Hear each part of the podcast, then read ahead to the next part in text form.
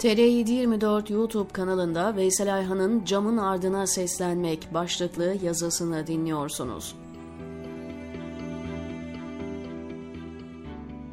Önünüzde ses geçirmez bir cam ve ardında konuşmak istediğiniz bir insan olsa, sesleniyorsunuz ama sesiniz ulaşmıyor.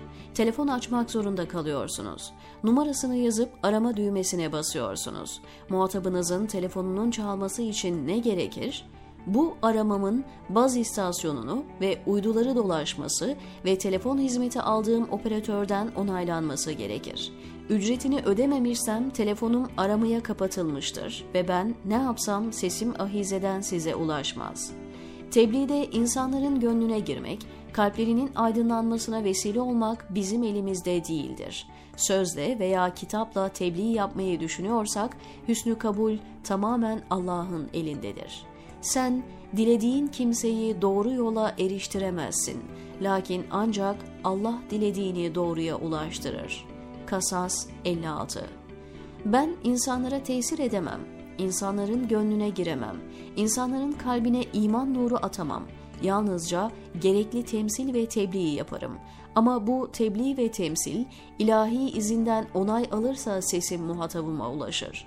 İlahi kabule nail olur ve ancak o zaman karşı tarafın gönlüne girerim. Hoca efendiye şu soru soruluyor. Ben tebliğimden dolayı sizden ücret beklemiyorum ayetinin ifade ettiği neşri hak için Enbiya'ya ittibaı ifade eden istina dusturu dolayısıyla tebliğ ve irşat vasıtaları olan şeylerden şahsi kazanç temini olabilir mi? Uzun bir cevabı var. Mutlaka okunmalı. Ama bir paragraf aktarayım. Neşri hak vazifesinde ne zaman olursa olsun her devrin mürşitleri enbiya-i izama ittiba etmekle mükelleftirler.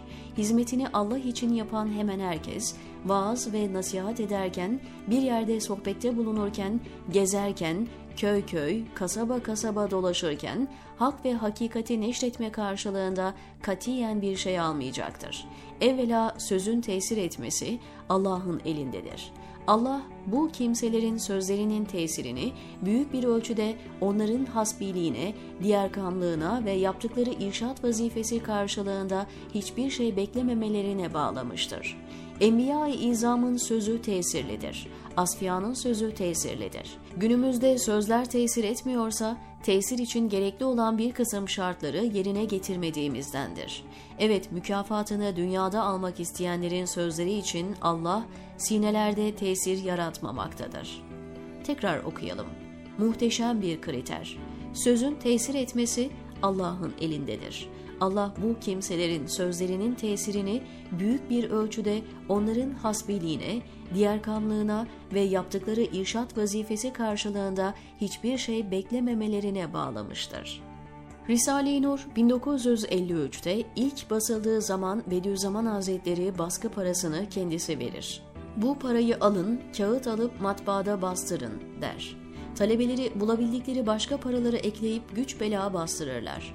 İlk nüsha kendisine ulaştığında o kadar sevinir ki ayağa kalkıp getirenlere sarılır, kitabı bağrına basar, odada sevinçle döner ve şöyle der. Kardeşim, ben şimdi ahirete gitsem gözüm artık arkada kalmaz. Çünkü şimdiki neslin okuyacağı, anlayacağı bir lisanla onların ellerine bu Kur'an hakikatleri geçti. Elhamdülillah ben vazifemi yaptım.'' Ve ilk nüshayı cebinden çıkardığı kendi parasıyla satın alır. Tek bir toz zerresinin bulaşmadığı peygamberane bir hayat. Nurlar ancak böyle bir hayata hediye edilebilirdi ki edilmiş. Menbaı böyle. Tebliğ ve irşat hedefli eserlerin alıcısına ulaşması, telif edilişindeki ihlasa paralel bir hasbilik taşımıyorsa maksat hasıl olmaz. Şimdiden sonra söyleyeceklerim sadece Nurlar ve Pırlanta serisiyle ilgili ve tabii ki subjektif ve tenkide açık. Diyelim ki Efendimizin nübüvvetine dair bir eser yayınladım. Üç faktör söz konusu. 1. Emsalsiz bir istina ve eşsiz bir hasbilikle yaşanmış müstesna, ulul azm bir peygamber hayatı. 2 ve bu hayatın tarihteki belki en içten, ihlasla, hassasiyetle, gözyaşları içinde kürsüden anlatımı. 3. bu anlatımı kitap halinde yayınlamak ve satmak. Eğer son faktörde ilk faktöre uygun bir tavır takınılmazsa vefasızlık yapılmış olur. Yayın merhalesinde az da olsa benzer saikler, benzer beklentiler ve benzer tahallük olmazsa doku uyuşmazlığı nedeniyle benzer bir tesir hasıl olmaz. Melik'in atiyelerini ancak matiyeleri taşır. Bir çimento torbası gelişi güzel taşınabilir. Ama ustasının binbir emek ve sanatla yaptığı bir avizeyi çimento torbası taşır gibi taşıyamazsınız. Ancak ustanın hassasiyetleriyle taşırsanız kırıp dökülmeden hedefine ulaşır. Bu durum tebliğin tüm enstrümanlarında kitap, dergi, sohbet, online ders geçerlidir. Rayiç piyasa karlarıyla bu kutsi eserleri insanlara ulaştırmayı hedefliyorsam o hizmet enstrümanının tesiri keşke kaybolmasa ama kaybolur. Matbaa masrafı 12 kron olan bir kitabı kitapçılarda ticari amaçla satılan kitaplar gibi 120 krona satıyorsam ben işi kitap ticareti olanlar kadar kar ediyorum demektir. Bunun da temelde mahsuru yok. Ama niyetim gerçekten Allah Resulü'nü tanıtmaksa ne yapar eder, aracıları çıkarır, işletme giderlerini düşürür, hatta dönüşüm kağıdına basar bu eşsiz eserleri insanlara minimum fiyatlarla zaten binbir mağduriyet yaşayan okura ulaştırmaya çalışırım ve kitapların müellifleri benimle iftihar eder. Kar etmek ana faktör kabul edildiğinde tebliğin ses ve soluğu camın ardına ulaşmaz ve ufukta şefkat tokatları belirir. Kar bir maslahat olunca sınırlar kalkar ve önüme çıkan her ticari kalemde kar etme hedefleri gündeme gelir.